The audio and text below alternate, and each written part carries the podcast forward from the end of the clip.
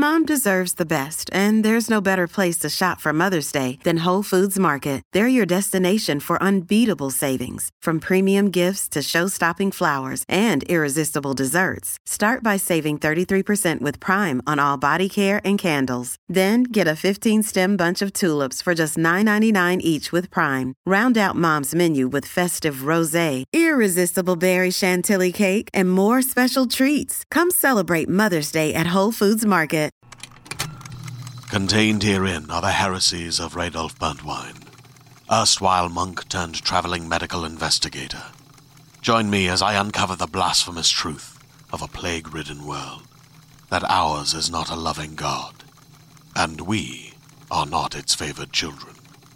The Heresies of Radolf Burntwine, coming January 2nd, wherever podcasts are available.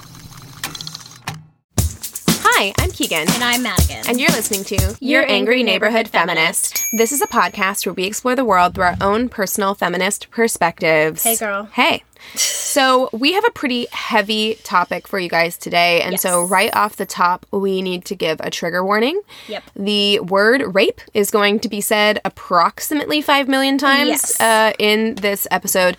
We'll also be discussing things that could be considered pretty traumatic if you are a survivor of sexual assault or rape. If this is something that is really distressing to you, maybe skip this episode. Yeah. Or just proceed with caution and, you know, handle with care. Exactly. If you feel it's getting too much, turn it off. We're not going to be mad about it. It's all good. But I do think it's a really important thing to talk about because I think that, um, much like our toxic masculinity episode, when people use the term rape culture, I feel like a lot of people don't really understand what that means or what goes into rape culture or what that entails. So I think it's important to discuss it and kind of have our own dialogue about uh, different things that we've learned through our research and different things we've experienced in our lives surrounding rape culture. Yeah. And those two things I actually think really go hand in hand toxic masculinity Oh, and rape there's going to be a lot of overlap. If Yeah. you listened to our toxic masculinity episode, there's going to be quite a bit of Right. overlap between that and this one. So, I'm going to go into a little bit about what rape culture is. Now, Yeah. this definition I got, which I thought was really kind of cool, off of a marshall.edu website. So it was Marshall College, which Mm-hmm. Yeah. I, although it was in their like women's center section of their website, which I was kind of like, eh. um, but I really liked that they were talking about this on a college website because Yeah. toxic culture, toxic masculinity, rape culture, that kind of thing, it does really thrive uh, on college campuses. Yeah. Well, and what I found interesting is that when you Google rape culture, for me at least, that was the first article that came up. Yes, yes. I found that interesting. So, on their website, it says, What is rape culture? And it says, Rape culture is an environment in which rape is prevalent and in which sexual violence against women is normalized and excused in the media and popular culture. Rape culture is perpetuated through the use of misogynistic language, the objectification of women's bodies, and the glamorization of sexual violence, thereby creating a society that disregards women's rights and safety. Rape culture affects every woman. The rape of one woman is a degradation, terror, and limitation to all women. Most women and girls limit their behavior because of the existence of rape. Most women and girls live in fear of, of rape. Men, in general, do not. That's how rape functions as a powerful means by which the whole female population is held in a subordinate position to the whole male population. Yeah. Even though many men don't rape and many women are never victims of rape, this cycle of fear is the legacy of rape culture. I think that that sums it up so well. So well. So well. Like, because. You know, they'll say, Well, I'm not a rapist, or like, I know lots of women who weren't raped, like, or any of that stuff. We still live with that fear every day. Every time Yeah. someone is assaulted, It's the potential of it. it's the fear that you could be assaulted like that could be you and that Yeah. every single woman knows another woman who has been raped or assaulted Yeah, it's the fear of walking to your car at night. Right. It's the fear of being in a parking structure by yourself. It's these fears that I feel like a lot of men, unless they've had a past experience of abuse, don't understand the fear that we feel, even though we may not have any past experience ourselves with sexual abuse. There's that potential of things that can happen. So when you're in those kinds of situations, Right. You're scared. Right. Or, you know, it, it I see it in my life as well as someone who has been sexually assaulted but not out and out raped by the definition of rape. I feel it anytime I'm in a room alone, like Yes. with an older man. Like sometimes I'll go to a casting or whatever and Yeah. I'm I'm immediately nervous. And you know, I know men in my life who would think that that was insulting that like I automatically thought that they were a rapist, but it's just like you have to be on guard all the time in a way that I feel like most men don't deal with. Now, we're not trying to say that men are not victims of rape culture that they don't get raped. No, it harms men as well. Yes, it absolutely does. So I have some examples from that same website of rape culture. So I'm just going to go through a couple of these. Mm-hmm. Perfect. You will think that they are pretty familiar. And that's so important because we have to identify rape culture in our everyday lives because most people don't recognize it because it's so normalized. Yeah. So here are some examples blaming the victim, she asked for it. Trivializing sexual assault, boys will be boys. Sexually explicit jokes, tolerance of sexual harassment, inflating false report statistics. Ugh, the, worst. Jinx. Publicly scrutinizing a victim's dress, mental state, motives, and history. Gratuitous gendered violence in movies and television.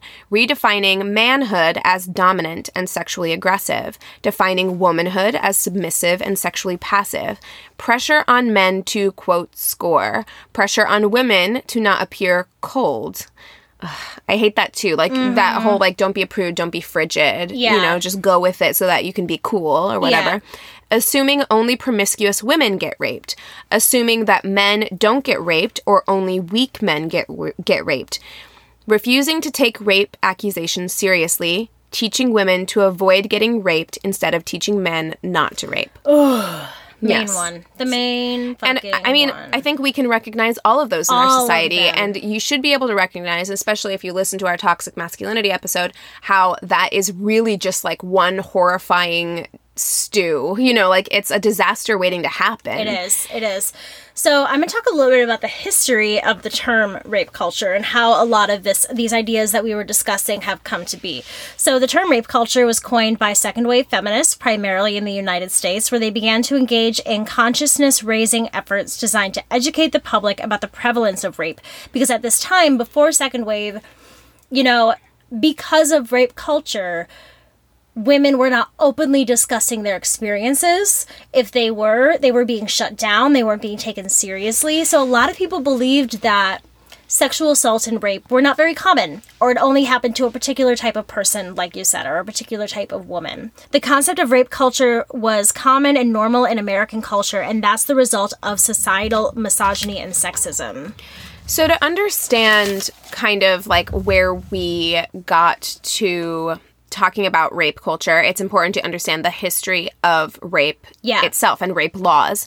So I'm going to go into a little bit of the history of rape laws so that we can kind of understand the culture that has developed around rape in general. Perfect. Um, so uh, rape culture has always existed, of course, um, and it really does stem back to this idea that women are property. Yeah. And whenever you believe that women are property, you you objectify them. You treat them as objects instead Yeah. of as people. So the first known written rape law was contained in the ancient Babylonian Code of Hammurabi, circa 2250 BC. Damn. Women had social status only in relation to men. Thus, a woman might be a virgin living with her father or a married woman living with her husband. In this code, rape of a virgin was punishable by death, and the virgin was held blameless. Rape of a married woman was considered adultery, and the woman was held Yeah. equally responsible. Deaths of the rapist and victim were by drowning. The victim's husband had the option of rescuing his wife by pulling her out of the river, but the king could excuse the rapist. The ancient Assyrians followed the principle of an eye for an eye, so thus the father of a raped virgin could rape the rapist's wife. Oh, Which is horrifying. You're not punishing the rapist, you're punishing his wife. yeah. And because and because the rapist she's owned by the rapist, the man, Yeah. she's an object. Ugh. So it is thereby and then the father is thereby owning the virginous daughter. Yes, yeah, that's it's icky. it's thereby shaming the the rapist. Oh, that's icky. Um, the Hebrews punished rape by stoning. Again, if a virgin was raped within city walls where she could have cried for help, she was stoned along with her rapist. If she was outside of the city, she had to marry her rapist. Yep. And he was forced to pay a bride price to her father. So, and this is a theme that you'll see recur over and over with the history of rape laws is and it's something that you see today. Like that's why it's important to know this because it's the same thing. We just deem it to be a more civilized version of it. Exactly. Where if she was raped within the city walls, she sh- why didn't anybody hear her? Yeah. She should have been screaming. Yeah. We should know. We should have known. So therefore, she couldn't have been raped because nobody heard her screaming. right, So- raping equals screaming and panic and yeah. Right, so she's just a slut, and it's okay for us to stone her. And then, of course, the other on the other end of that, it's like, or you have to marry your rapist. Yeah. and so you can imagine why would you ever come forward and tell anyone No. that you were raped? Never. 'Cause if those are the options, there. Exactly. Marriage or stoning, which would you choose? And th- and that's only if it was virgins or rather single women. Yeah. If a married woman was raped, she was stoned with her rapist for adultery and the husband was not permitted to rescue her or save Yeah. her in any way. There was a law in England under King Henry II that allowed rapists to be tried for their crimes, but only if the woman was able to show corroborating evidence in the form of a hue and cry, meaning that she essentially had to run through the streets right after it happened. It had to happen right away, and then she had to run through the scre- streets screaming um, with her clothes torn to show that this is something that actually happened. God damn, There had to be corroborating evidence. So they. that's some weird. Uh, that's a weird definition of evidence, but okay. Right. I mean, but it's just because I mean, that's all they had. since at the, time, beginning but of time, you had men making these laws of how they thought a woman should react. female victims should react Yeah. to this to this um, situation. So there were other English laws that stated that women cannot get pregnant if they were raped, which sounds pretty familiar. Uh, Representative Todd Akin of Missouri famously said in 2012 that abortion in cases of rape was unnecessary because, quote, if it's a legitimate rape, the female body has ways to shut the whole thing down. I wish. Yeah. That'd be great if I had that sort of like mind over matter power. Unless we're talking about the movie Teeth. T- and just like literally chop, Just chomp chop it off. that dick right off. Yeah, I mean, and What a um, cinematic I think. I think don't quote me on this, but I read the statistics earlier today, and I think the statistics say that like one in five rapes results in a pregnancy. because it's you're It's still- biological. Yeah, like it's Right. not. There's nothing you can possibly do to control it, or else women wouldn't have to be on birth control. And it's that if you could just turn that switch off in your head, like I'm not going to get pregnant this time. It's fine. Like I'm going to control myself. And it's that insane logic, like it's it's ancient logic, like it's crazy that they had a law, you know, in England just like hundreds of years ago that stated essentially the same thing that someone said in 2012. yeah, that's um pretty pretty sad. Yeah. That's very very sad. As we move into the 18th century, particularly here in the US, that's when really conversations surrounding um, rape being tied up in class started happening. Wealthy white men, and I, we talked about this in maybe our catcalling episode, I think that's what it was, where wealthy white men who were sexually assaulting people, um, who were maybe of like a nobler class, were considered to be like libertines or rakes. They had Yeah. a word for them in the catcalling episode Yeah. rather than who they, like, uh, you know, violent predators or Yeah. rapists. Well, because before before the second wave feminists, it wasn't seen as a crime of violence. It was just seen as a crime of passion. a, a crime of passion or as sex. It wasn't even seen as rape all the time. It wasn't a crime of real violence by a man to a woman. right. Um, you know, so this was kind of like to me, it's like this is like the frat boy style rapist, yeah, it was like right? a, it was like a pent up sexual desire and pleasure that Well, and you took should be- control over them. yeah, you it was passion, and also like you should be flattered because this is like um that a wealthy like white guy would Yeah. want to do that to you Yeah. like anyway. You know what I mean? And it's just like oh, he's just like a Casanova type. Ugh. Um, whereas if it was like a poor person, even a white one, the punishments were more severe. And if it was a man of color who committed the rape, the punishment was the most severe at all uh, of all. And that was because rape was looked at in terms of it happening to rich white ladies. Like, you know, and again, we said that with our catcalling episode. Whenever people started being upset about this, it was because, oh, it could happen to our like virginal white Daughters, women, like our our our class, you know. Yeah. Whereas if where it it was, was seen as like a barbaric kind of like lower class problem and then when it started happening to the upper class people started caring about it Right. Yeah. I mean, but only they only cared about it in terms of if it was someone of the lower class Exactly. doing it to someone of the upper class. which i think is definitely still a stigma that is around today right. Yeah, absolutely. that the rapists usually are going to be lower class men of color different things like right. that and if they're not, then society bends over backwards to make excuses for them. And we will talk more which we that. we absolutely will talk about. But you know, we saw that with Brock Turner. It's like Yep, if, my- if they're promising young men, yes he was a swimmer Yeah, Stanford. He went to Stanford. Uh, you know, look at those big blue eyes. He couldn't possibly have done so anything. gross. Um, so in these examples, we just we see a couple of things. We see that the punishment for rape is directly linked to a woman's worth in relation to her status as property. Uh, if she's a betrothed virgin, virgin, she's worth something to her father, right? Yeah. Like you know, because he can get a bride price, right? And if she's damaged, then he won't be able to get that from her. Exactly. If a married woman, her value is now depreciated since she's spoiled goods.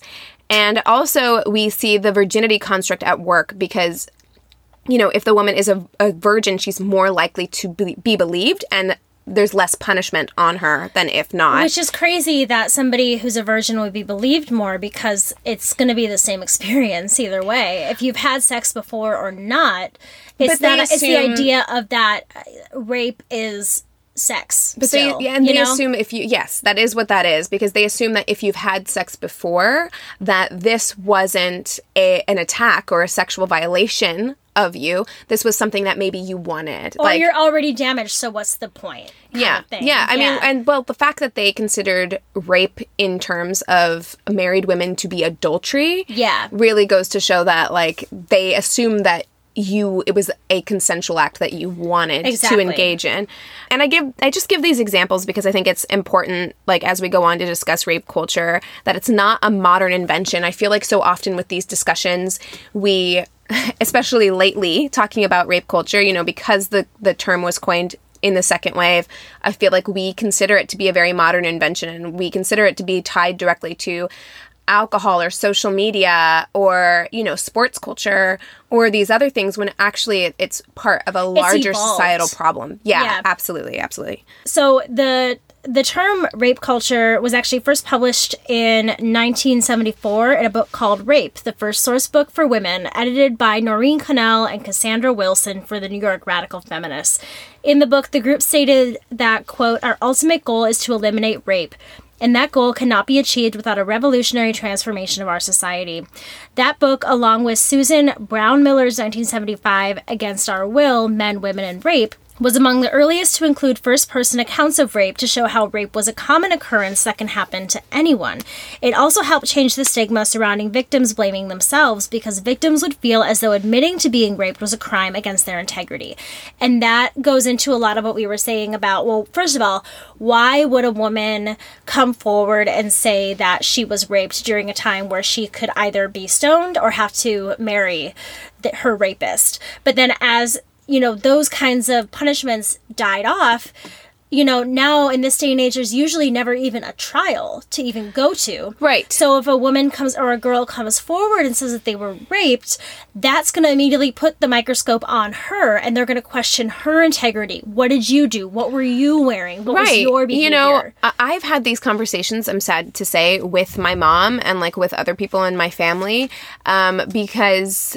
I- I've had I've had very passionate conversations where I've argued that there is nothing a woman could do to warrant being raped or being sexually assaulted Right. and I've had people kind of come back at me with like yes but there are ways that women can protect themselves from this happening i've had advancements made on me when i was wearing sweats and a t-shirt Well, that, I mean, that's been completely debunked. Like Yeah, the, the fact that like a, a a, a woman can stop something from happening based on how they're dressed is something that's been completely debunked. But I understand that this is a honor issue. Like as someone who grew up trying to refrain from having sex before marriage and like all of these other things that it would have felt to me if I had been raped, which I had been in a situation where I think that's where it was headed, if someone Yeah. hadn't come in and whenever I was 16.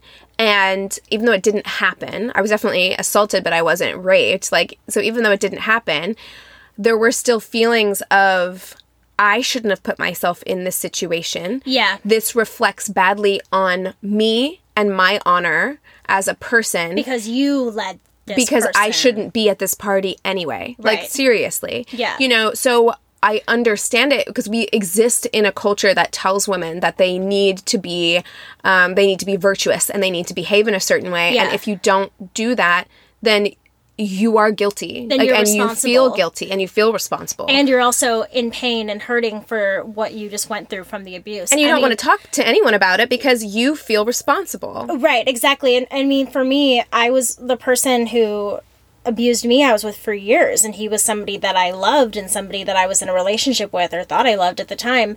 And I couldn't tell anybody what happened because then like I know you would have been like what the fuck like you would have been like you're putting a stop to this now mm-hmm. and I was protecting him And you weren't ready. And, I wasn't and- ready, but I was trying to protect him. And then also by me not acknowledging what I was going through on a daily basis, it was also protecting me because I didn't want to look at it. Right. And so that that brings us to my next little bit here in my notes. So 38% of rapes are committed by someone the victim knows.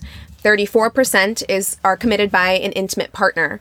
6% are committed by family members and only 22% are committed by strangers. And this Yeah. is based on data from 1995 to 2010. Between uh, 2005 and 2010, only 11% of rapes and sexual assaults involved a weapon. So, whenever I was growing up, and I think that this is the way that rapes were definitely framed or ways, you know, to protect women, Yeah. like whenever they were telling me how to protect yourself or whatever, rapes were definitely framed as like this scary stranger with a knife in the bushes, right? Yes. And you are just being a virtuous good girl who is just living your life. You're walking home from church, and this man jumps out of the bushes and rapes you. Exactly. When really the number of rapes that that occur that way are very, very rare. Yeah, well, and that's the idea of um, what a what a judge and what a jury and what society sees as being a real rape. So Right. when there are cases that go to trial and there is ample evidence, like physical ample evidence, there are witnesses, there are bruises or cuts and bleeding, there was an automatic um, response to contacting the authorities. That But if it was to your them- husband, yeah, you know what I mean? or if it was if you reported it a little bit late or if there were circumstances like you said where you'd been drinking or if you are in the military you know there are all of these different um, ways that can discredit your account. So unless it's seen as a quote unquote real rape in the way that you just described, Right. it's really, really hard for a jury to give out a guilty verdict because they have reasonable doubt. And we have been conditioned. This is part of rape culture. We have been conditioned, myself included. Like whenever I was younger, Yeah. I absolutely would think immediately, because of the way that I was conditioned, to think, well, what was she doing there? Or like, what did she do? Yeah. Like automatically. Like that is how we are conditioned. What was she wearing? Was she flirting with him? Yeah. You know, did did it just go too far? Well, in that movie that I was talking to you about, the Roll Red Roll movie, Mm-hmm. holy shit, you guys watch it. It is horrifying. There are girls that were like at the party or girls she went to school with or knew her or something like that. And they kind of said, they were like, well, she went with those guys and like we all told her not to. Like those guys are obviously bad guys. Like it was her choice to go with and them. so then all of a sudden they deserve what they get. Yeah. You know, and that is part of rape culture. Like Yeah. instead of saying, instead of instilling in our young men that like this is completely unacceptable behavior, which I Right. know people will come back and argue that like of course they know it's unacceptable behavior, but we have this culture of like, well, Yeah. there's this masculinity. We talked about it in the toxic masculinity episode where Yeah. it's like men are conditioned to want to have sex with women, you Yeah. know, and they are conditioned to think that violence against women is sexy and that it's part of sex. And I think it's important to not only discuss the definition of consent with your sons and with the young men in your lives, but it's also really important, I think, to give the definition of what rape is and to actually have a real conversation with these boys about what rape looks like in all of its different ways, what to look out for, how to react in a situation where you see something like that happening. Because I think, especially in young kids, they don't want to rat out their friends or they don't want Right. to be um, put down for standing up for the Absolutely. girl. And And there is this bystander effect that happens. Yes. So even if you're not actively involved, which also there have been plenty of psychological studies that have come out and said that you are more likely to be involved in a crime if you are in a group of people because there's this weird mentality that there's safety in numbers and if other people are doing it that it makes it okay for you to do Right, it. Right. Especially as a kid, I feel like because you don't want to be the one, um, you're the only one not doing something or not a part of the group, or even if you don't agree with what's going on, like you'll just, it's kind of like a pack mentality where you just kind of go along yeah, with it because and you, bystander affect it, you know? because also that makes you vulnerable. Like Mm-hmm. that makes you incredibly vulnerable to if these people are violent, that leaves you open for violence as well and ridicule, exile, all these things that kids they need connection with their peers, they need friends. There's all these things that like they need in their lives where maybe it's not worth the risk for them to come forward and say something. Right, know? absolutely. But we definitely need to change the way that we talk about rape prevention because Yeah. it doesn't usually look the way that we have been conditioned to think it looks. Yeah. Right? It's more likely to happen by somebody who is very close to you or bare minimum someone that you know. You know, and this isn't to say that like we're not trying to say like be scared of everyone you know, but like it it is to say that when someone comes forward and says that maybe someone who you even think is a nice guy raped or sexually assaulted them, Yeah. believe them because the stakes are so high in coming forward in the first place. They really are. Yeah, and I think it's important too that you share your stories of your own personal assault because I have a lot of male friends who have said that it was through the- the discussions with their female friends about their experiences that opened their eyes and gave them a better understanding, which I think is great, but they should have been getting that information beforehand. But I also think that that's another reason why it's so important that these survivors, if they are able to, when they come forward and share their stories, that that helps display an image of the different varieties of what rape looks like. Sure, yeah, and we will talk about um in a little while. There was a viral hashtag that went around for a while of like women talking about what rape culture was to them and the things that they've experienced in that way. And yeah, you know, I have mixed feelings about it because it does suck. It feels really bad that women are always having to do the emotional labor of having to basically rip themselves open and share the most traumatic things that happen And I them. think that's why you should only do it if it's something that you're comfortable with. A- Absolutely. Like Yeah. I see the benefit of doing it. I think sharing our experiences is very powerful, especially since so many men for whatever reason seem to be very blind to this this they have this one particular blind spot. Um so I do understand like that that you you know, we should be sharing our stories. Right. But also it is frustrating. It's like men, come on man, educate each other. Yeah, Like agreed. But I think that if you feel that you're able to yeah. share, It could be powerful. it, it's powerful. I Mm-hmm. don't think it's your responsibility as a woman or as a survivor to share your story. I think that it's everybody's own journey and what you choose to disclose is yours. But I think that if you are in a place of feeling comfortable talking about your experience or wanting to educate, I think it's important that you do so if that's what you feel is best for you. And, if you feel safe doing so. If you see, because I know that I have been in groups, uh, especially when I was younger, mostly when I was like in high school or when I was a teenager, where I've been around groups of guys who have made comments that or made jokes that are really not okay, and I haven't said anything. And like now, as an adult, if I were to hear something like that or see something like that. I would say something to them because sometimes all it takes is like, "Hey, that's not cool. Like that's unacceptable." That's a very good phrase to um, use. yeah like that's it's really not cool for you to say things like that so if you're seeing people in your friend circle kind of doing that or passing things off as jokes and i get it that again women don't want to come across as like cold or frigid or bitchy or like whatever But that needs to change too. that Change needs to change Stigma. and also i know we have some male listeners call out your bros Yeah. seriously like call them out because they're gonna take it from you better than they're gonna take it from other They're going to believe women. you more than they're going to believe a woman. Absolutely. So I want to touch on something very quickly that I actually just made a Facebook, a big long Facebook post about this today, which I have veered away from making big long Facebook posts, but this one, when I was doing my research for this episode, because it's almost Halloween, especially this one, I felt the need to talk about, and Uh-huh. um, I want to talk about it now. So Let's do it.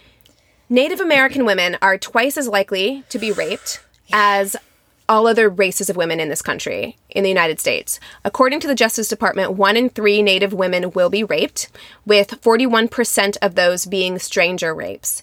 In, you know, stranger rapes, 41%, whereas 22% of the larger population is stranger rapes. Exactly. So that's, it's insane.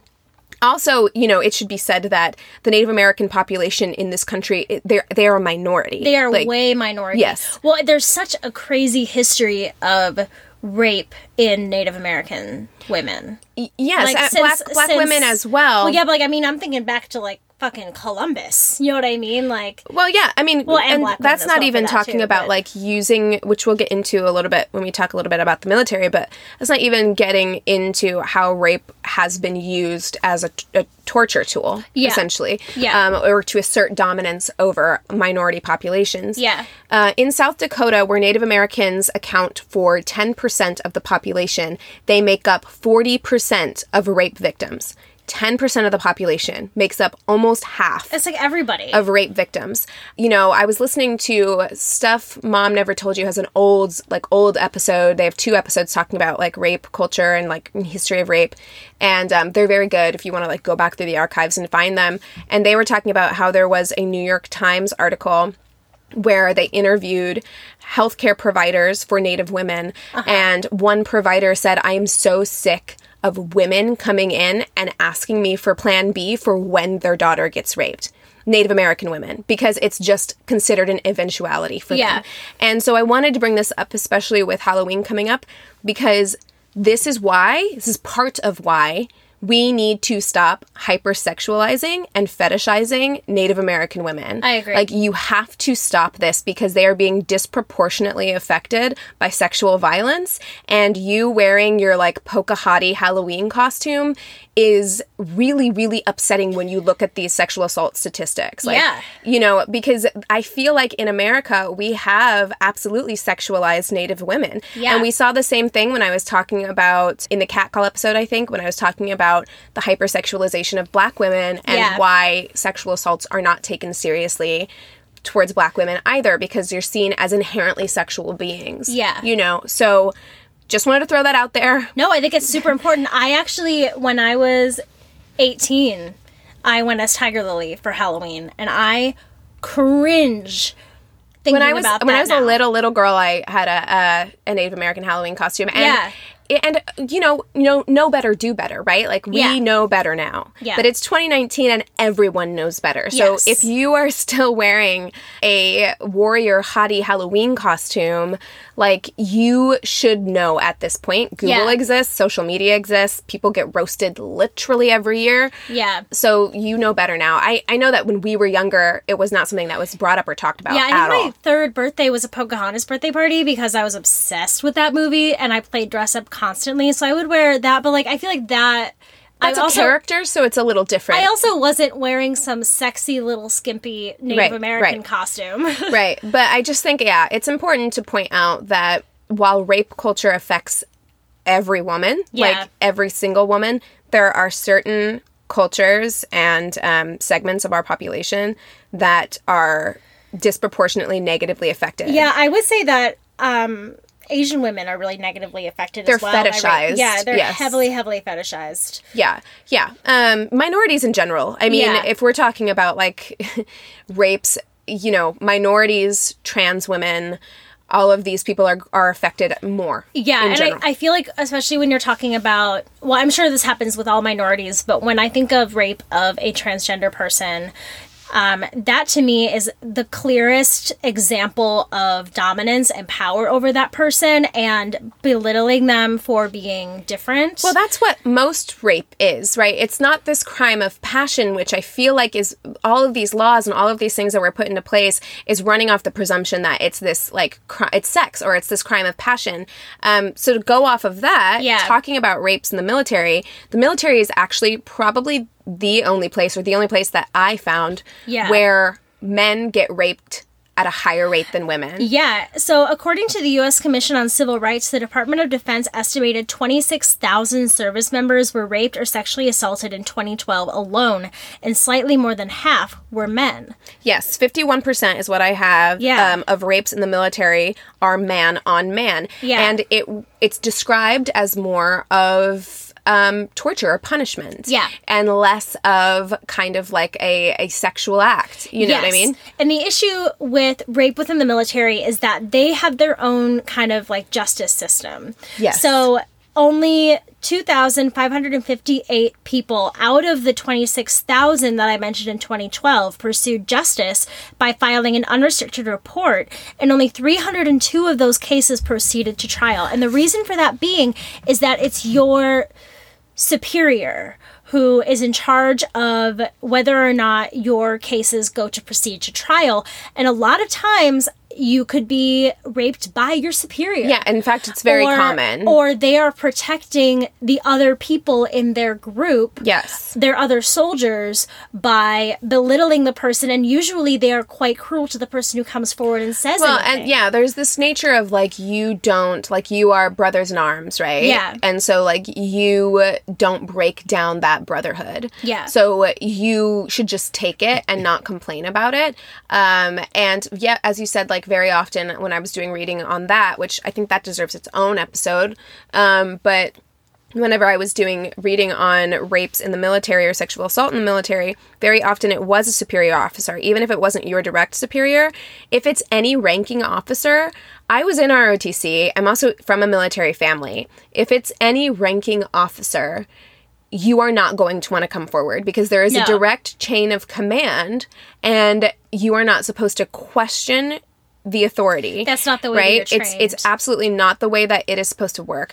And I know that there was um, somebody came forward from the military a few years ago whenever this was really in the headlines Yeah. uh, about like rapes in in the military and he was basically saying like well what do you expect like this thing is going to happen Mm-hmm. basically a boys will be boys like you put a bunch of testosterone up men together and you throw a woman into the mix like we're bound to break a few eggs essentially like Yeah. that's kind of the mentality Yeah. but you know, the number one cause of PTSD for female soldiers in the military is military sexual trauma, uh-huh. whereas the number one cause of PTSD in male soldiers is actual combat. Yeah. So women are their PTSD is stemming more from the interactions they're having with men oh yeah. in their own units. Y- yeah. It's it's absolutely disgusting. I've heard first-hand stories from people and it's it's horrible. absolutely. Yeah. Um, that made me think a lot about the culture surrounding prison rape. yes. I didn't do a lot of notes about this, but I was thinking about it, and bringing that up really reminded me of it as well because a person who I feel like a, a prisoner who rapes another prisoner, where are they supposed to go? What are they supposed to do? I wish I had done more research on it, but us just talking about Well, it just now was making me think about and that. And on top of that, even if you did, it, it's really upset me. And ever since I actually sat and thought about it for any amount of time, anytime I see it um, on Facebook or any social media, which you will see all the time, if someone really awful is, you know, it happened with Larry Nassar a lot, for instance. Like, if someone really awful who has committed a lot Oh, of yeah. crimes gets convicted and sent to prison, you will see in the comments of any article, oh, I hope he gets raped in prison. I hope he gets whatever is coming to him in prison. Yeah. And while I agree I that get the these people are terrible and you have a right to feel angry about it, Yeah. I do try to call that out when I see it because I think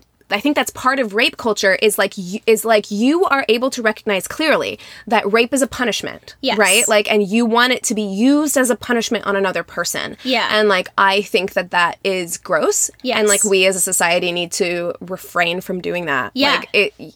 I understand that these people did terrible things, right They deserve to be punished, but it's perpetuating the idea of um also an eye for an eye. It's perpetuating the idea of, yeah, of yeah. like bel uh, trying to belittle somebody. Like there's something about rape and sexual assault that is such it hits on such a personal level because of the way that it has been described to us as being a sexual encounter where it is such an emotionally destroying, breaking, soul crushing experience. Well, you're you're robbed of your autonomy. Exactly. Right? Like you're and it's your body. And your this body man- is being violated, which is the most sacred. Yes. You know. And if you're in prison, you're being punished.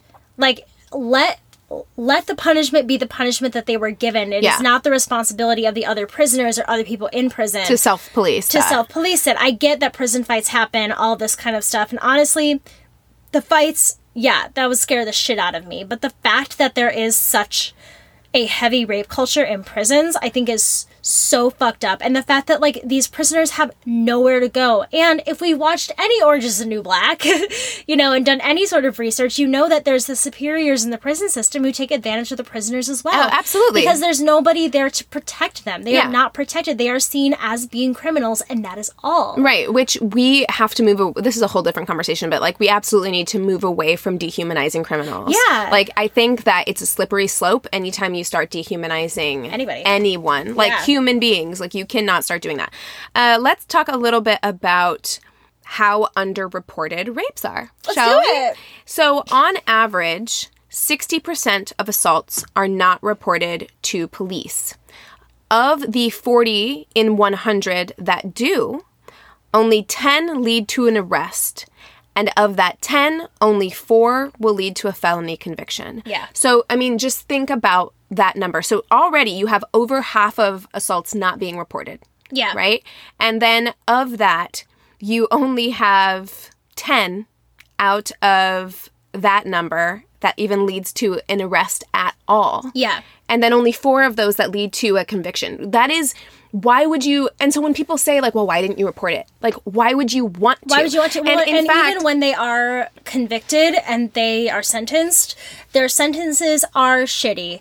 Brock Turner. Well, yeah, yeah. I mean, and like, I this is probably the saddest thing. Whenever I was looking into um, Native American sexual assaults, Yeah. where it's so prevalent and it happens so much and it so often doesn't lead to anything actually Yeah. happening that police in a lot of these um, areas where there are a lot of native american women and a lot of rapes actually tell them not to report it because the trauma of reporting and then nothing happening is actually worse than just Yeah. trying to recover. Yeah. And so when women don't report and you give them shit for not reporting it, it's because they're probably afraid of having to relive this experience Exactly. And then have nothing come of If it. If it's going to go to trial, I mean, the questions that are asked of you are absolutely ridiculous. And I, I would say in just about every single rape case, you're getting a defense attorney who is asking what you were wearing, your level of intoxication, where you were, who you were with, the different ways that rape culture has shown us that are unsafe for women to be doing certain things. They want to point those out so that it can discredit your story and your description of what happened. Right. And so it's with statistics like this that it becomes very difficult whenever, anytime you and I post anything on like our Instagram about rapes or rape statistics, you Yeah. get the whataboutism coming out of like, what about women who falsely accuse men of rape? That comes out every fucking time. And it's very upsetting because it's less than 2% Yeah. of rapes are false reports. And most women who are assaulted don't even report. Yeah. So it's not like you're getting a bunch of positive attention Yeah. from reporting a false rape claim. No. Right? So it, it really does not happen very often. Yeah, and the people who I feel, I mean, I, I see it in similar lines of people who falsely confess to like murders and other crimes, where usually it's not a positive attention that they'd be looking for. It's like obviously that person who is falsely accusing someone of rape has something else going on. Well, and there's some other attention they're needing. they usually say, well, oh, they wanted to ruin this guy's reputation. And it's like, Yeah. I understand what you're saying, but more likely because of rape culture, her reputation is going to be ruined. You know what I mean? So I'm just like, it's not as if. I mean, the guys, and we'll talk about this later, I'm sure, but the guys in the Steubenville case, Yeah. they're in college now. yeah, and one of them is being accused of sexually harassing sexual harassment again. Yes, and so I'm just like, it's not like their lives were ruined. No. So, you know, this it's just girl, an insane. Can we talk about that for like a minute? That Yes, case? go ahead. Because this girl, she's 16 years old, I believe, 15 or 16 at the time. She's a Jane Doe. She wakes up at a party unconscious. She wakes up naked in a bed with the two defendants in the room. I with read her. that she was on the floor. Like Oh, it was oh, in I a read that she was on the bed in a basement on the floor. Yeah. They like took her to like multiple different parties. She was clearly unconscious. I think they drugged her because I don't understand how she was that She incapacitated. was out, and they like there were guys recording and laughing. They're they're calling her a dead body. They're saying like, "Oh, she's so raped." Like it was. It's the worst. it's it's honestly so triggering. It's truly. the worst dialogue I've ever heard in Yeah. my entire. The laughing, the sound of the laughter is And if this- absolutely if- unnerving. Can you like? What would you think if that was your fucking son? Like, Yeah. and you watched that happen? Like, I don't think I could live with myself. if No. I raised somebody who did that because it's truly like, okay, so yeah, this case was huge when it happened a few years ago. It was massive. It really kickstarted um, a lot of the Me Too stuff. It kickstarted, you know, a lot of discussions around rape culture because Child of pornography as well. Yes, be because of the way that the rapists were treated. They basically uh, even CNN, a lot of like news outlets. In fact, here we'll jump ahead and I'll talk about that for real quick. Um, there was a correspondent for CNN, Poppy Harlow, who stated during the trial after the two rapists were convicted, they were juveniles, so they got like two years in a juvenile facility. Yeah, one Trent Mays got two years, and um, Malik Richmond got one, and they didn't serve their full terms. Which is already insane. So, Yeah. you know, we can talk about that. But CNN's Poppy Harlow stated that it was, quote, incredibly difficult, even for an outsider like me, to watch what happened to these two young men that had such promising futures, star football players, very good students, literally watched as they believed their lives fell apart. When the sentence came down, Malik collapsed in the arms of oh, his attorney. He was sobbing. He said to him, My life is over. No one's going to want me now. This girl that they raped, she was completely incapacitated. She was, they stripped her of her clothes. They carried her from party to party. They took pictures of her. They peed on her. They took videos. They jerked off like on her. Yeah. They took videos. They digitally penetrated her. Didn't they penetrate her with other things as well? I feel like was something. Um, They attempted probably, and they one of them, the Trent, also tried to tried to orally penetrate her, um, and said that he wishes he had raped her since everyone thinks that he did anyway. Like all of these things, and this is the kind. I'm sorry that this is so graphic. Like I, I really am sorry, but like this CNN news anchor, this is the kind of sentiment that was happening at the time where we were supposed to feel, oh my God, I feel so bad for these poor rising stars, these young athletes. They all, Yeah. even the men who didn't, or the boys who didn't actually penetrate her because of their comments and like the things that they were saying to each other. Their lives they- are ruined They lost their scholarships too. And isn't this so terrible? Yeah, it's and while the the victim is going anonymously, she's a Jane Doe because she has the fear of her life being completely ruined and her autonomy like you were saying is gone. She was violated on such an extreme horrible extent as a child. It is absolutely ridiculous and so unfair for them to be looking at these boys because you, we see the pictures of them. We don't see the Jane Doe.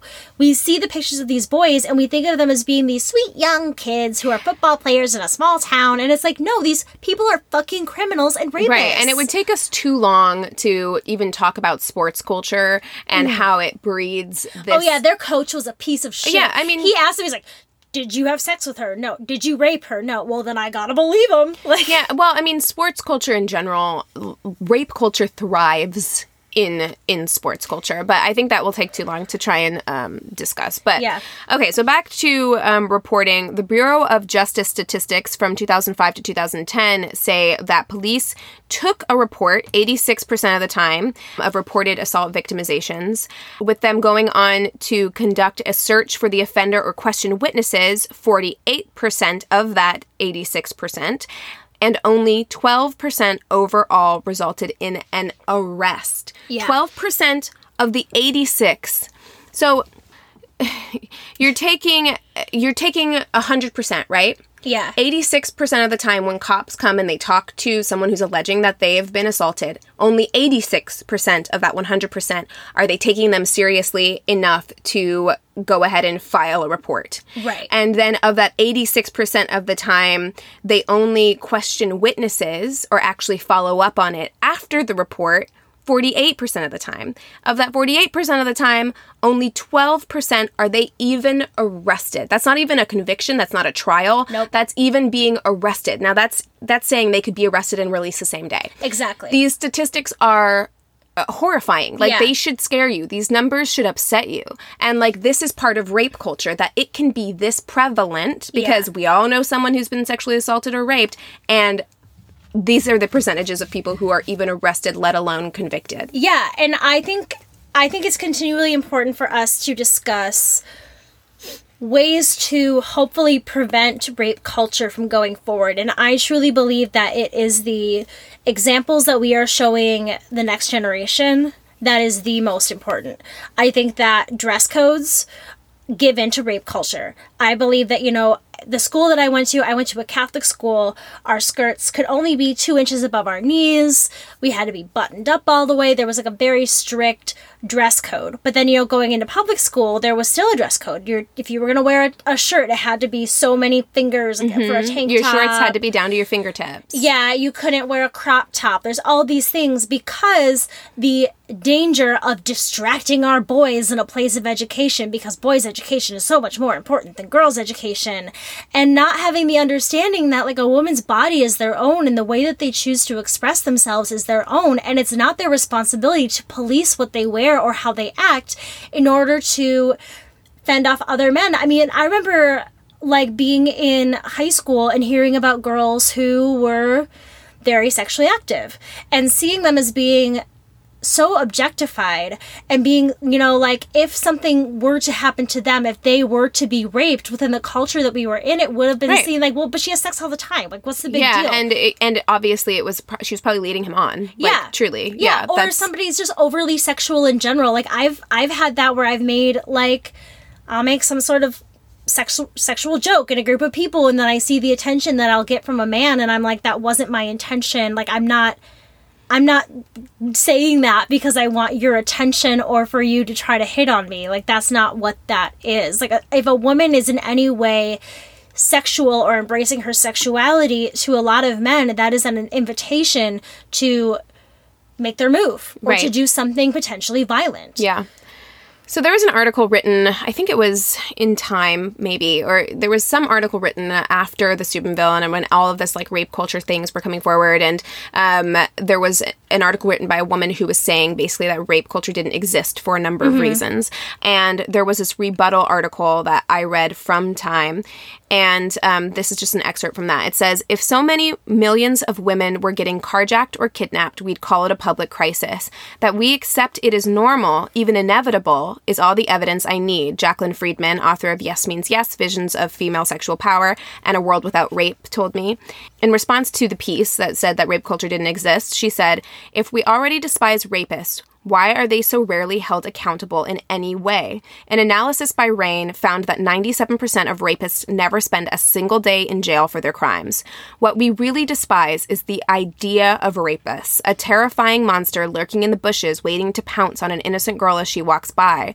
But actual rapists, men who are usually known to and often loved by their victims, men who are sometimes our sports heroes, political leaders, buddies, boyfriends, and fathers, evidence suggests we don't despise them nearly as much as we should. Yeah. And I think that that's important. Like, these are not boogeymen. These are normal men. These are people you know. I guarantee you, you know a rapist, Yeah. myself included. I Yeah. guarantee, you know, I definitely do. Yeah. Yeah. There were, I, I read so many good articles on this Yeah. that I have like so many notes, but we're running long. So, Yeah. Can I read one more thing before we end up? Yeah, of course. There's some examples from everydayfeminism.com, which is I'm totally going to be getting more information from them. I the I saw that as well, yeah. So these are some, you know, Keegan, you started out the episode talking about some examples and giving some phrases along with it. And these are just a few extras. There was like 22 something examples. I picked the ones that I liked the best.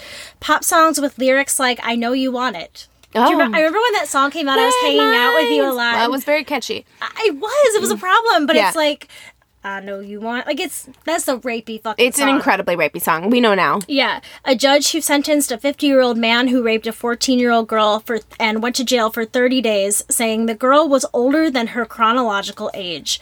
Parents who shame daughters for posting sexy selfies and leading sons to sin, supporting athletes and actors who were charged with rape and calling victims career destroyers, companies who create ads of bound women to promote their business. People who believe girls allow themselves to be raped. Journalists who substitute the word sex for rape as though they're the same thing. And that's what I mentioned in the Tom and huge, yeah. Cantalupo issue. Mm-hmm. Calling victims of rape liars or attention seekers. Rape jokes. Don't fucking make rape jokes. Women being told to take measures to prevent rape instead of telling men not to rape and explain consent and what rape is.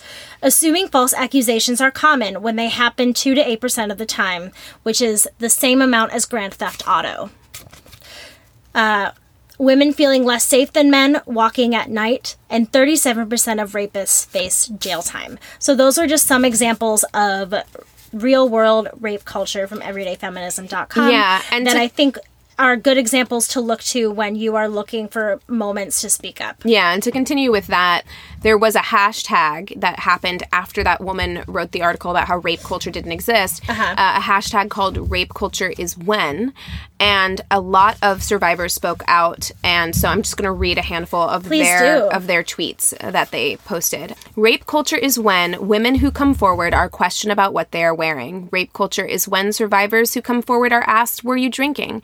Rape culture is when people say she was asking for it. Rape culture is when we teach women how to not get raped instead of teaching men not to rape. Rape culture is when the mainstream media mourns the end of the convicted Steubenville race, rapist careers and does not mention the young girl who was victimized. Rape culture is when cyberbullies take pictures of sexual assaults and harass their victims online after the fact, which are the cases of Audrey Pott and Rehtaeh Parsons, which mm-hmm. Rehtaeh Parsons was one I was going to bring up because I think she's the one who it went viral. It was like the Rita challenge. Yeah. Because of how she was found. She was found Yeah. without her pants on in a position like Yeah. contorted Oh, on the floor. that. And she was a teenager. Yeah, I remember And that. there was a it went viral where people tried to do the same pose and post it online, which Yeah. is horrifying and incredibly victimizing. Imagine being her. My Yeah, God. uh, terrible. And she was a teenager. Yeah. Rape culture is when, in 31 states, rapists can legally sue for child custody if the rape results in a pregnancy. Hmm. Rape culture is when college campus advisors tasked with supporting the student body shame survivors who report their rapes. Rape culture is when colleges are more concerned with getting sued by assailants than in supporting survivors.